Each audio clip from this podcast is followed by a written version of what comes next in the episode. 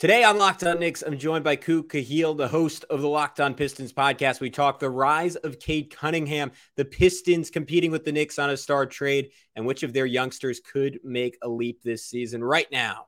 You are Locked On Knicks, your daily New York Knicks podcast, part of the Locked On Podcast Network. Your team every day.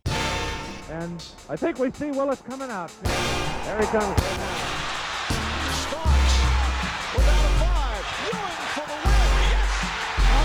Left, now fires it, and he's good, and he's fouled!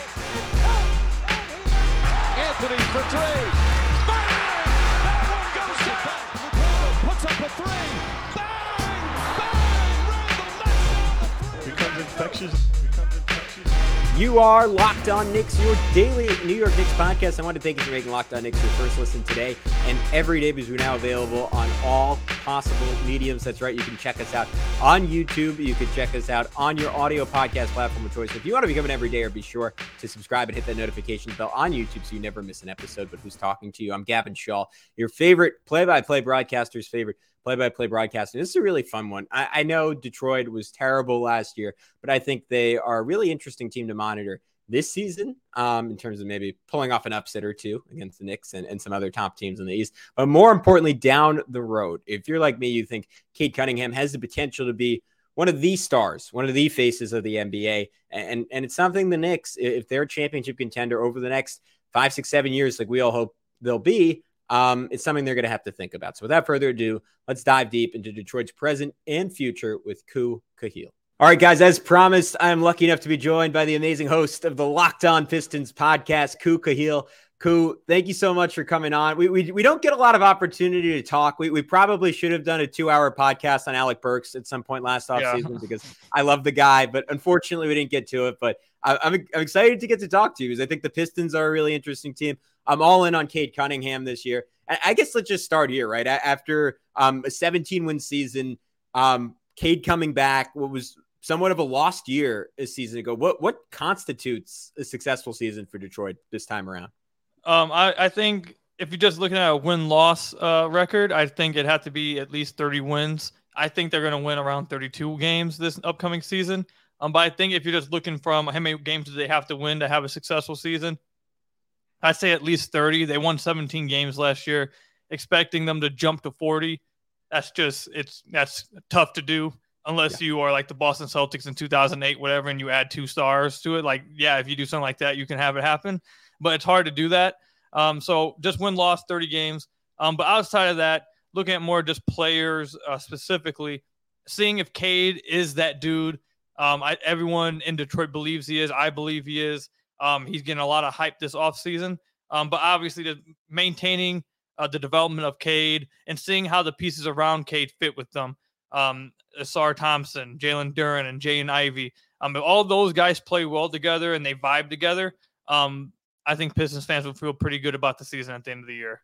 This was something we were getting into with, with Philip Rossman Reich on the Locked On Magic podcast, where I think the Knicks are in the, this interesting position where they're um, I don't know if pseudo contenders is, is either insulting or maybe too much of a compliment, but that, that's kind of where I would put them, right? They're on, they're on the back end of contention. Like maybe if everything broke right, they could make the conference finals. Maybe if everything broke really right and they made a trade, they could make the NBA finals, but no one really considers them legit NBA championship um, candidates. And maybe they're a year away from that. Maybe they're a star move away from that.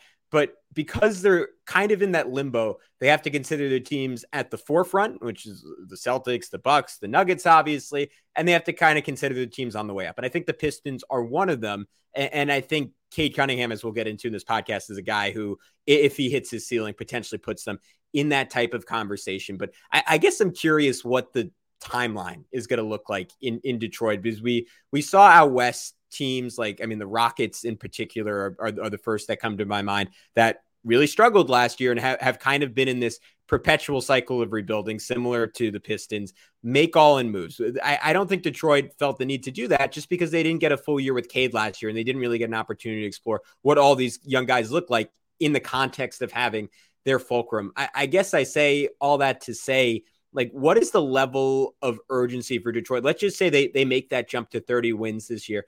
Next offseason is say, all right, we, we are going to make an even bigger jump and we're going to capitalize on having Cade on this um, relatively small contract compared to what he's going to get down the road. And, and we kind of want to be good quickly because we, we feel like we have a guy who's deserving of that.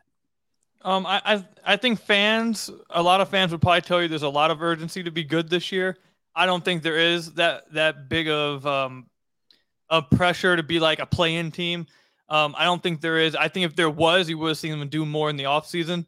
Uh, the Rockets and the Pistons both were some of the teams with the most cap space um, in free agency this past year. And like you said, the Rockets decided to go in and make all-in win moves, and the Pistons used Joe Harris to absorb 23 million of the cap space, and then got um, Monte Morris. That was all they did. Um, and they and then obviously they drafted two kids and Ausar Thompson and Marcus Sasser. So it's not like they did anything. They didn't really, you know, they kind of kicked the can down the road a little bit. They have a lot of expiring contracts: Monte Morris, Alec Burks, um, like I mentioned, Joe Harris. They have Bojan Bogdanovic, who has a second year non-guarantee on his contract, so it might as well be um, an aspiring contract. So it seems like a lot of things are being positioned for next year and years down the line for them to make a, a move at some point that really launches them. Um, but this year, I, I, don't think there's really any pressure or urgency to be great.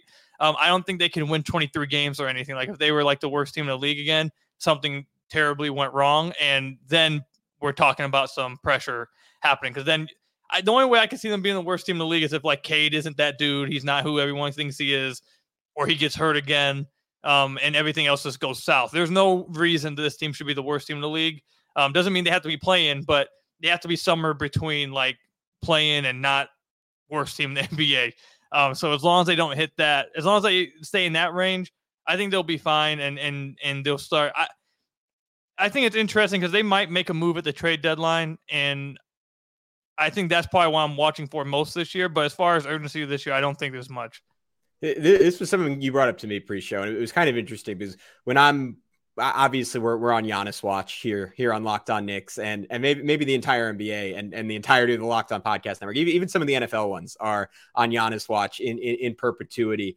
Um and and and when you think of the teams that are going to be the Knicks main competition like my mind jumps to the Heat to the Lakers in terms of big names and then in terms of assets I think well if the Thunder want to just blow everyone out of the water they're going to be the team to do it. And I, I don't know I I'm curious to get your opinion on that if Detroit is necessarily thinking that that big right now, but you're almost a year away from again, and, and, and it's such a big if because I think all of these conversations are contingent like on Cade not just being good, but looking like someone who is going to be a perennial top 10 player in the NBA. And I think based on what we thought of, of him coming out of college and and what we've kind of heard coming out of like the, the US camp this summer and and everything about his recovery, like that's not maybe it's not a certainty, but it's not also not a crazy thing to think. And I, I, think if he if he showed that ability, all of a sudden, if if you're in the Pistons front office, you kind of have to be thinking like, all right, how can we jump on this quickly? Like, I, I do you think Detroit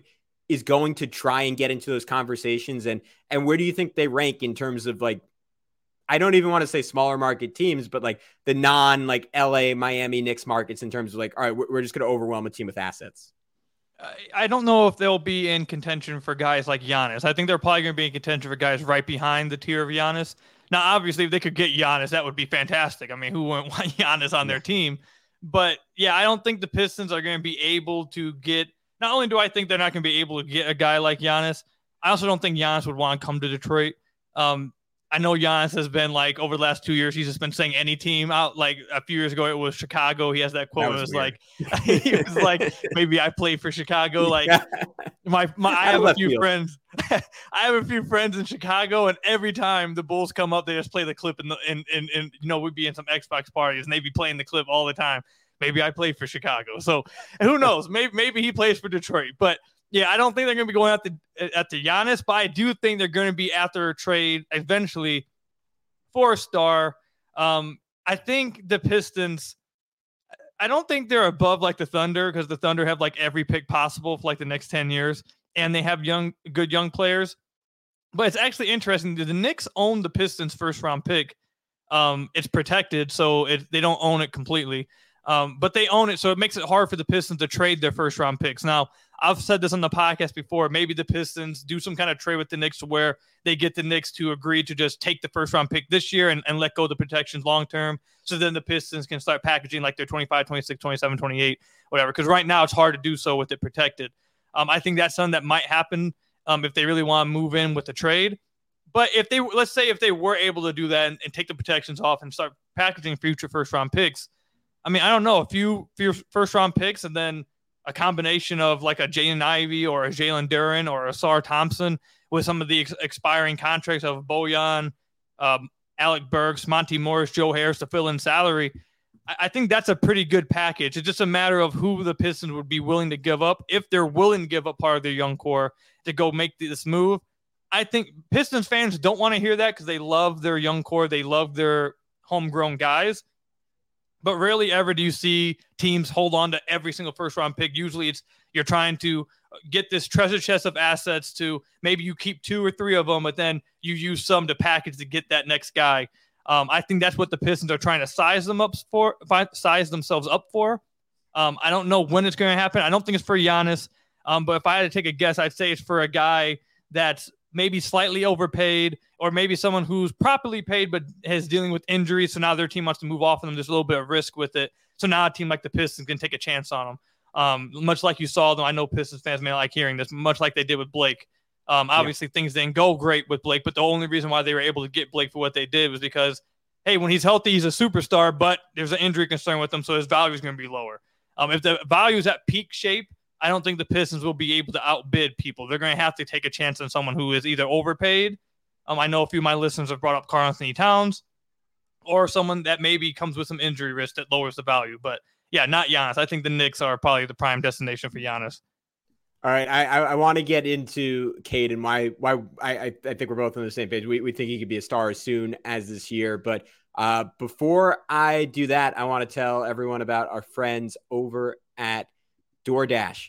Love the convenience of getting what you want right to your door with DoorDash grocery delivery. You can stock up for the week or order last minute cravings conveniently. You've trusted DoorDash to deliver your restaurant favorites, and now you can get grocery delivery actually delivers too. With thousands of grocery stores to choose from, you'll find the best in your neighborhood and boost your local economy. With each and every order, you'll get exactly what you ordered or we'll make it right. So sit back and enjoy quality groceries just like you picked them yourself. Want even more value? You can save on all your grocery and restaurant favorites with a $0 delivery fee on all eligible orders with a Dash Pass membership with easy substitutions right in the app and best in class customer service. DoorDash delivers groceries exactly how you want it. Get 50% off your first DoorDash order up to a $20 value when you use code Locked on NBA checkout. Limited time offer terms apply. That's 50% off up to $20. No min subtotal and zero delivery fees on your first order when you download the DoorDash app in the App Store and enter code Locked on NBA. Don't forget that's code Locked on NBA for 50% off your first order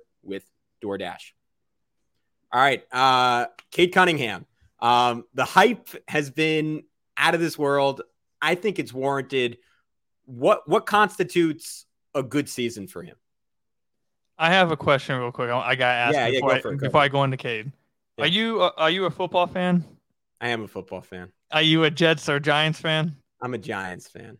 Okay, so you're not having to suffer through the whole Zach. No, my, my roommate who's who's downstairs right now is as as we're doing. He was at the game today, so he's it's a tough tough one. I, I, feel so bad for New York football fans. Hopefully the yeah. Giants can turn around though. Hopefully Saquon can come back healthy and yeah get some stuff going. Hopefully it's for my fantasy position. football team. Yeah, in the past, I would just be rooting for them to be terrible and try and get Caleb Williams, but I, I just I don't think they're going to be that bad. And I, I, actually I'm I'm kind of a Daniel Jones believer, but yeah, it's, it's not great right now, Ku. I, I appreciate you taking it taking them. It was almost like when when you have a commercial and they cut in with like a like, did you know thousands of animals are dying in this forest every day? It was like a, like, like, a really dark infomercial. Like, and you can save by donating. Donate to the Jets and Giants fans in your life and help them out. Um, fortunately, that bad. yeah, the Pistons. I mean, maybe honestly, it was a good analogy. Like the Pistons last year with Cade getting hurt, except the difference is, you know, you have like a 22 year old coming back instead of Aaron Rodgers. It's like, all right, maybe. All right, all right. enough of that. Enough of that. We need some optimism. Tell me, tell me why you guys are excited about Cade Cunningham. Um, so obviously the hype around Cade, I, there was going to be hype in the Detroit fan base and the Detroit community, nonetheless, with him coming back, obviously. Um, but the Team USA stuff obviously has raised the optimism, raised the hype. Um, there's been a lot of Rico Hines footage of him going down and really just balling out. Um, the the fun thing about the Rico Hines footage, and, and it's just pickup footage, so you don't want to take much at all from it for real But the fun thing about it is that last year the team was at Rico Hines and they were getting destroyed. Like every time you like they had the games played. I, the Pistons didn't win one game. I don't remember last year. Like they they had to go out there and they were getting obliterated. In these Rico Hines footage, you're actually seeing them win some games. So it's like Cade looks really good in them, obviously, but they're actually winning some games. So it's like, oh, maybe they're like starting to get a little better. But again, it's pickup footage, not much to take from it for real, for real. Um, but I feel like that is like really helping with the hype around Cade. I, I've said this a lot on the podcast recently that I don't know if you feel this way as well, but like every first round pick, I I can remember I've been an NBA, I've I've loved basketball my whole life, but I guess I'd say NBA fan when I can really understand everything that was going on. Probably like I was 12 when I really like understood like everything.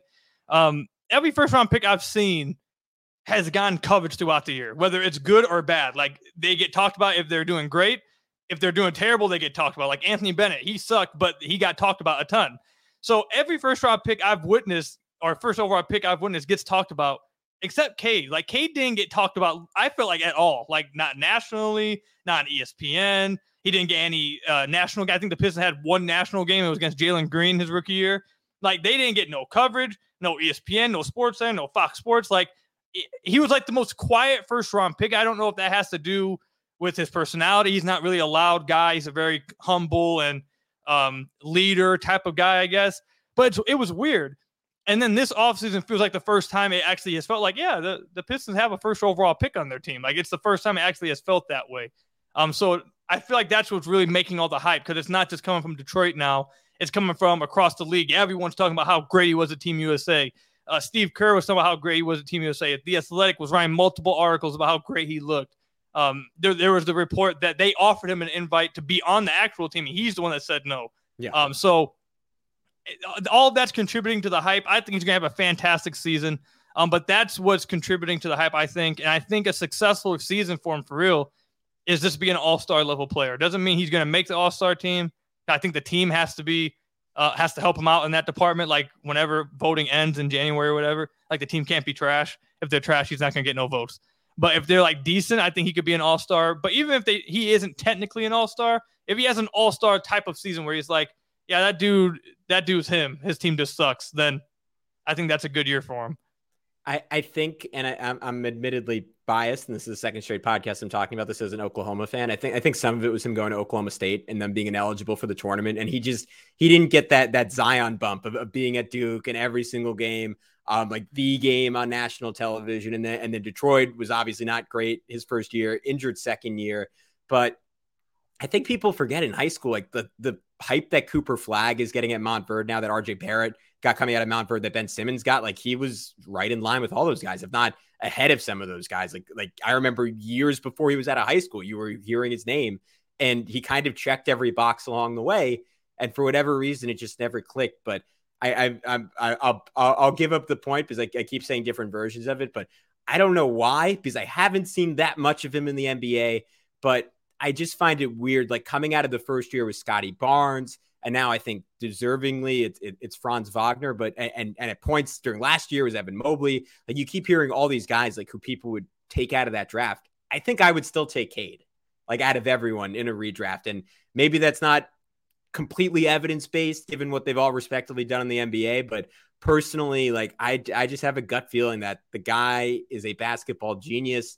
He's, and I'm not saying he's going to be as good as this guy, but like in a Luka Doncic mold in terms of his ability to dictate action, hit very difficult threes that are fairly unblockable because of his height, and just spray the ball over all over the floor as a big playmaker. Like I'm, I'm super duper excited about him. Another guy I was really excited about a year ago was uh, Jaden Ivey. There were all these rumors. I'm sure you remember, Ku, that the Knicks were going to find a way to make a trade with the Pistons. We're going to send Immanuel Quickley, move up, get that pick, and we were we were all in on that at the time. Like the idea of adding just like this pure jolt of electricity. Um, from afar, maybe a little bit of a disappointing year with the caveat that there was an insane amount put on his shoulders in a, in a very tough environment after Cade got hurt how how are you feeling about him heading into his second year? Uh, I feel good about Jaden Ivey. The fan base absolutely loves him. He's probably like yeah. the fan base's favorite player. I there's a large chunk of my listeners probably listening right now. I've had comment on the YouTube section and and and, and tweet at me saying that they think Jaden Ivey's better than Cade. Now I wow. think that's lunacy. I think that's yeah. absolutely crazy. But he's loved in the fan base. Um, like you you were right. He had a lot thrown on his shoulders throughout the year. Um, at the beginning of the year, he kind of played off of Killian Hayes for like the the stretch from November, December, and January. Then somewhere at the end of January, they ended up making him the full time point guard and just ran through, uh, ran the offense through him. He was making or orchestrating all the actions. Um, so you got to see him really like develop throughout the year. It, that, that's what makes me feel good about Jaden Ivey is that he didn't have the most efficient year, which I don't really care about efficiency that much when it comes to rookies. I think it's hard to just to be efficient as a rookie. I think if you're just looking at efficiency, it's tough. Um, but he was a really good catch and shoot three point shooter. I mention this all the time on synergy, per synergy, I should say. Um, he was in the 88th percentile on open catch and shoot threes. So he was a really good open catch and shoot three point uh, shooter. Um, and then throughout the year, you saw him at the beginning of the year. He was, I thought he was really bad when it came to decision making with the ball in his hands, especially when he got in between the rim and the three point line. Really bad decision maker in that area. Uh, on his even on his pull up jumpers, it looked like he was like parallel with the ground because he was all over the place. Like he had no uh, comfortability in that range. He wasn't compact. He wasn't under control. Like it was really bad the beginning of the year. And then towards the end of the year, as the year went on, he got better and better at that. He was making really good passes out of it. He was making really good reads out of it. The pull up midi was a lot more under control. He was making it a higher clip. Um, so there was multiple areas that you saw Jaden Ivey develop from from November to March, and that's why I feel good about him. I think he had a fine rookie season. I, I, don't know if he had like a fantastic one, but I thought he had a fine one. I feel really good about him. The only area that I'm really low on, I'm really concerned about is his defense. He was putrid defensively last season. And going talking to people who watched him in college, he was putrid in, in college on defense too. And it's not like he's some tall guy or anything. Um, I know he's talked a lot about being a better defender this offseason. The Pistons have kind of, you know, there's been a lot of pieces written about how he's going to be better, hopefully better on defense. Um, I'll believe it when I see it. Usually, you don't. I, I can't name some guys that were really bad defensively in college, really bad as a rookie, and all of a sudden became good defenders. Like I can't think of that. Um, so we'll see if it happens. That's the area I'm most concerned about with him. But as far as him just developing as an offensive player, yeah, I, I'm I feel pretty good about him being a three level scorer. Another guy who who was a little better on defense as a rookie, uh, Jalen Duren, and I I'm just I, I want your read on this because the James Wiseman thing kind of mystified me. Not not that Detroit traded for him because that's I mean for for a team in their position that's just a good bet on talent. But that they started, if I'm remembering correctly, and tell me if I'm off on this, like that they started playing him over Duren Because man, I, I thought Duren was a revelation, and I was frankly kind of astounded at like I, I think he was like either the youngest or second youngest player in the NBA last year. Like how advanced he was, like how skilled he was compared to what we saw from him at Memphis. And man, like if again, like when when, when I look forward, I'm like, all right, if the Knicks are let's just say they do get Giannis and they're they're peaking three, four years down the line, who are the teams that are to be a challenge? Like Duren almost single handedly changed my piston my opinion on the Pistons from like, ah, like yeah, Cade's gonna be good, but they don't have a lot else to like that could be a great duo. Like what how high are you on him and how do you think that sorts out this year between all the bigs that they have?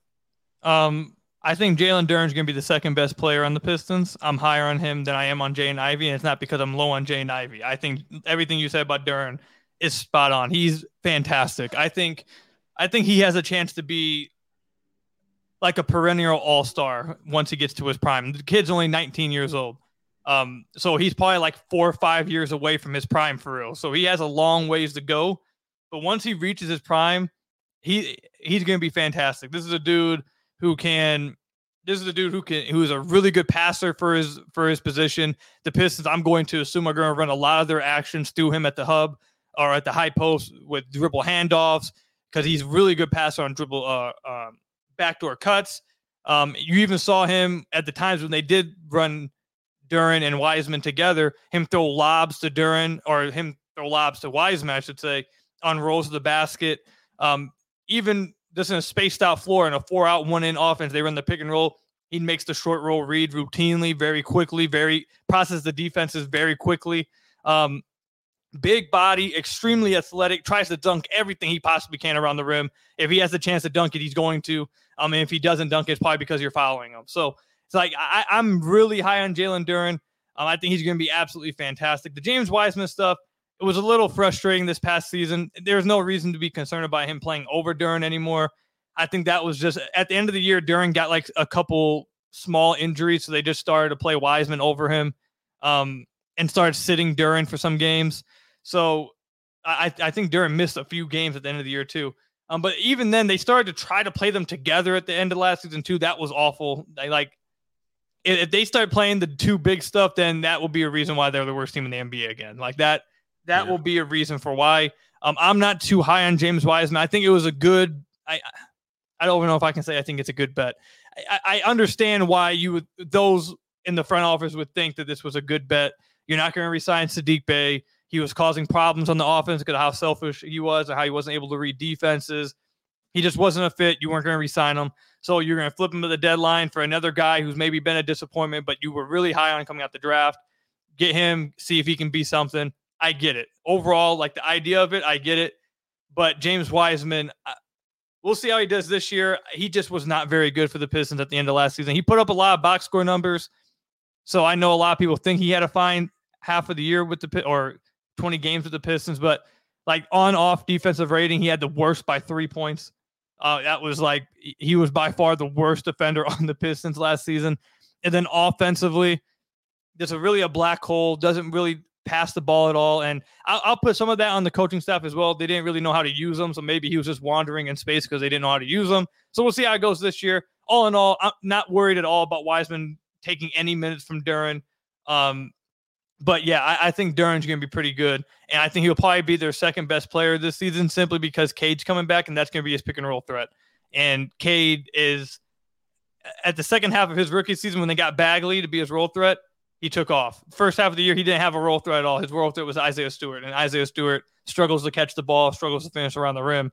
Um, Marvin Bagley, though, if there's one thing he is good at, finishing around the basket, catching lobs, and Cade took off. So, yeah, I, I think Jalen Duren's gonna have a great year. Uh, another guy who I think there's a world where if Ivey doesn't develop, like this is the long term third banana in Detroit. And it's Ausar Thompson, who who seems like he has maybe more of the star role player qualities to fit in. And when I say star role players, I'm thinking like Andre Iguodala mold of guy in, in the best best case scenario, but someone who's going to fill in gaps defensively, going to be able to guard multiple positions is going to be. I mean, I mean, as long as Ivey's there, those two are going to be terrors in transition. I think my only concern with the pick was how well is he going to shoot it? And, and obviously, out of the two brothers, he he was the better shooter.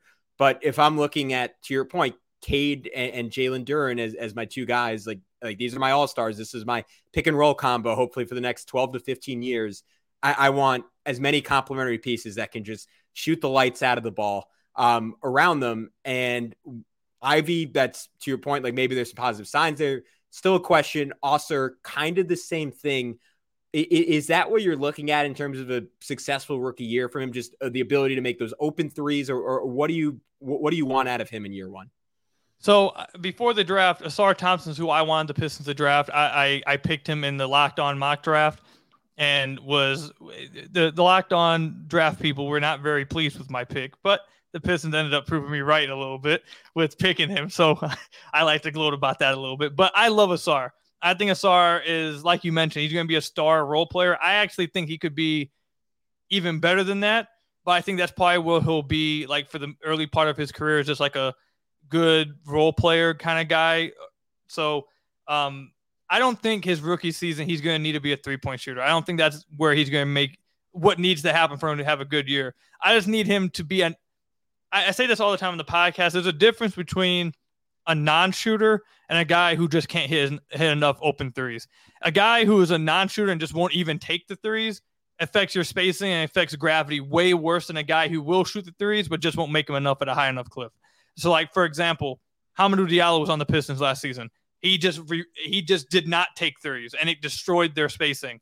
If you have a guy who can even like thirty percent, that it, it's not a high percent, but you just simply taking the threes affects spacing in different ways.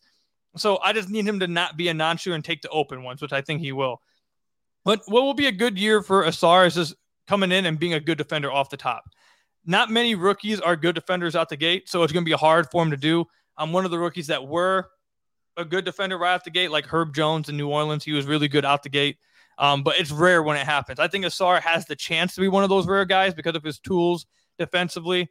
Um, he was a really good defender in OTE. In the Rico Hines footage, he's clamping dudes up. Again, his pickup footage don't take much from it, but that was one of the things about him coming into the draft is that he's going to be the Pistons' best defender on the wing, point of attack, weak side. You even saw it in summer league. He was clamping dudes in summer league, and it's not just on ball as well. He's a very smart player too. He's made incredible rotations off ball, played passing lanes really well, rotated, and he's going to be a crazy weak side rim protector, I think, as well. So I think him just showing his versatility defensively will be what decides how successful he is going to be his rookie season. When it comes to offensively, this is a fight that I'm constantly having with myself about what the Pistons should do offensively with Cade. Because on one hand, my favorite game from Cade is a game against Utah Jazz, his rookie season. I believe it was January 7th. And it was a game Dwane Casey missed. Rex Kalamian took over as head coach. And the second half, they went five out. They they realized Rudy Gobert was killing them around the rim. And they were like, you know what? We're just going to put a stretch big at the five. We're going to let Cade search out his mismatch, and we're going to see what happens. And Cade ended up having like 23 points and seven assists in the second half, and the Pistons won the game, dominated. It was just he just completely dominated them. He just hunted out his mismatch, got to the rim every time, kicked out when he needed to. It was it was really bad what he was doing to the Utah Jazz. Unfortunately, you didn't see that very often the rest of the year, and you didn't see it all last season.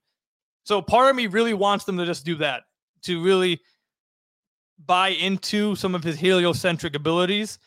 But then also the other fight is like Troy Weaver mentioned after drafting Ausar Thompson, like Ausar Thompson mentioned after drafting Ausar Thompson, or after he was drafted by the Pistons, is that the NBA is moving towards having multiple ball handlers in your lineup.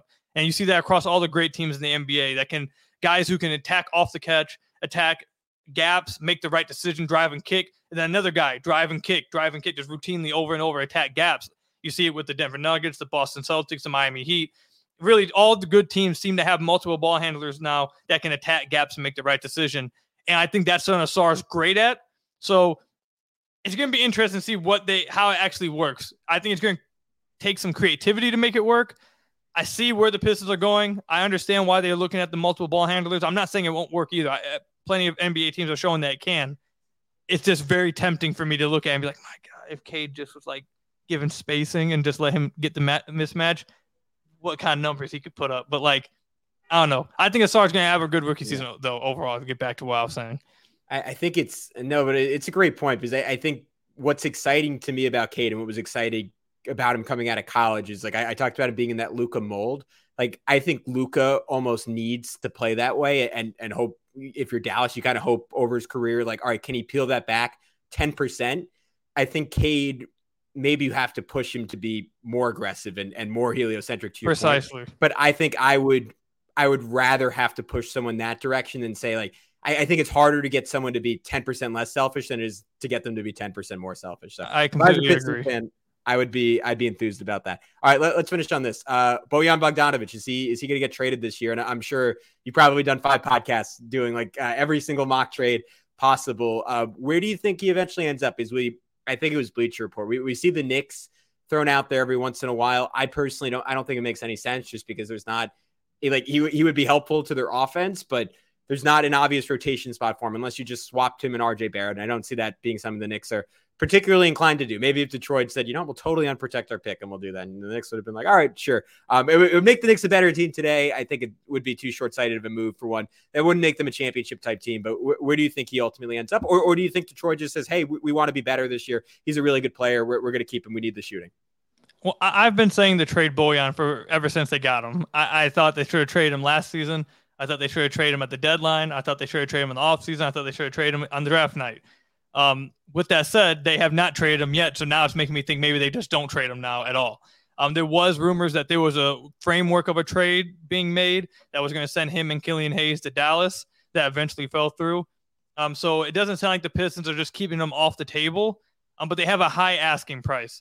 So I still think he's going to get traded. It just makes like it just makes too much sense to get assets while you can in a season that you're just not going to make the playoffs. Like that's if you're not going to make the playoffs at the deadline, I can see them selling off some guys and getting whatever assets they can that will help them for moving forward, or maybe help them make a move in the offseason. Or maybe they make their move that they were going to do in the offseason at the deadline. Maybe they make some big trade at the deadline. I can see that happening too. Um, I don't think he'd end up in New York because of the reasons you suggested. Although I think getting back the first round pick and, and getting the protections off of it could be enticing, but not enough for a Bojan, I don't think, especially based on what the Pistons are trying to value him at. Um, I don't think he's as viable as the Pistons are making it out to be. He's extremely, he's one of the best shooters in the entire NBA this past season. He probably had his best scoring season overall this past season. Incredible efficiency, really good offense. Actually, just incredible offensive play. I won't sell him Yeah. short. He's an incredible offensive player, but at this point, defensively, he's not very good. And I, I with him getting older, I, I don't see him getting better on that end either. So it's like it's tougher to really see how that's. Uh, when he eventually does get traded, I'm interested to see how he plays for a winning team because I want to see how they hide him defensively because he is pretty bad defensively now. So that's what I'm looking forward to seeing if they do trade him. But if I had to take a guess, I do think they do probably trade him.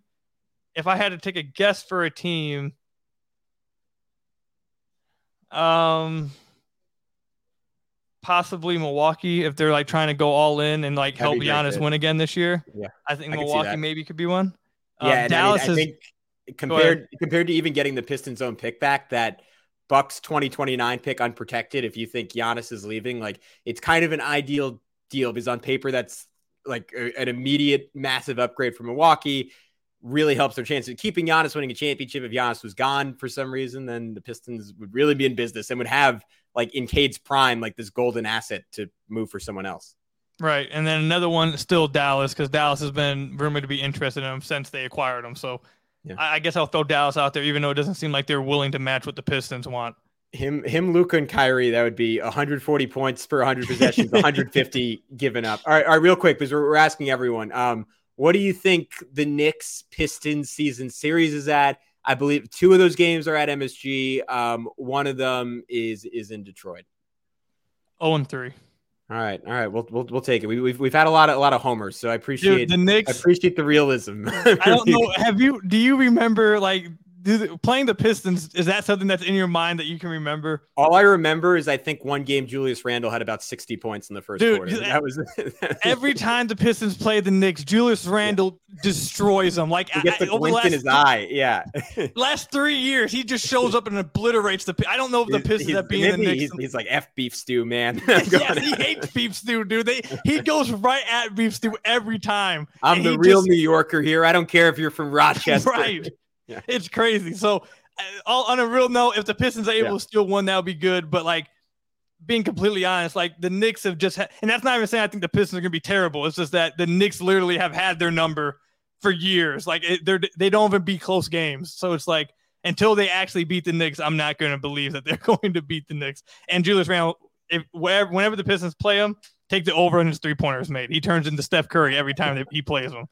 Is some. ga- It was always the first quarter last year. He, we would always score 20 in the first quarter, and he's like, "All right, I, I did it. That, that's my night." Um, but cool. Uh, thank you so much, man. Uh, for for all for everyone on the Locked On Knicks side, can you tell everyone uh, where they can find all your work? Yeah, you can find me obviously at Locked On Pistons on whatever podcast platform you're listening to this on, or YouTube obviously at Locked On Pistons, or you can follow me on Twitter at Ku Khahil. I appreciate you having me on the podcast doing this crossover. It was a lot of fun, man. Yeah, this is look. This is this is the happiest I ended one. They're they're a real Nick Nick compliment. We got we get slander from John Corrales in his. his. No.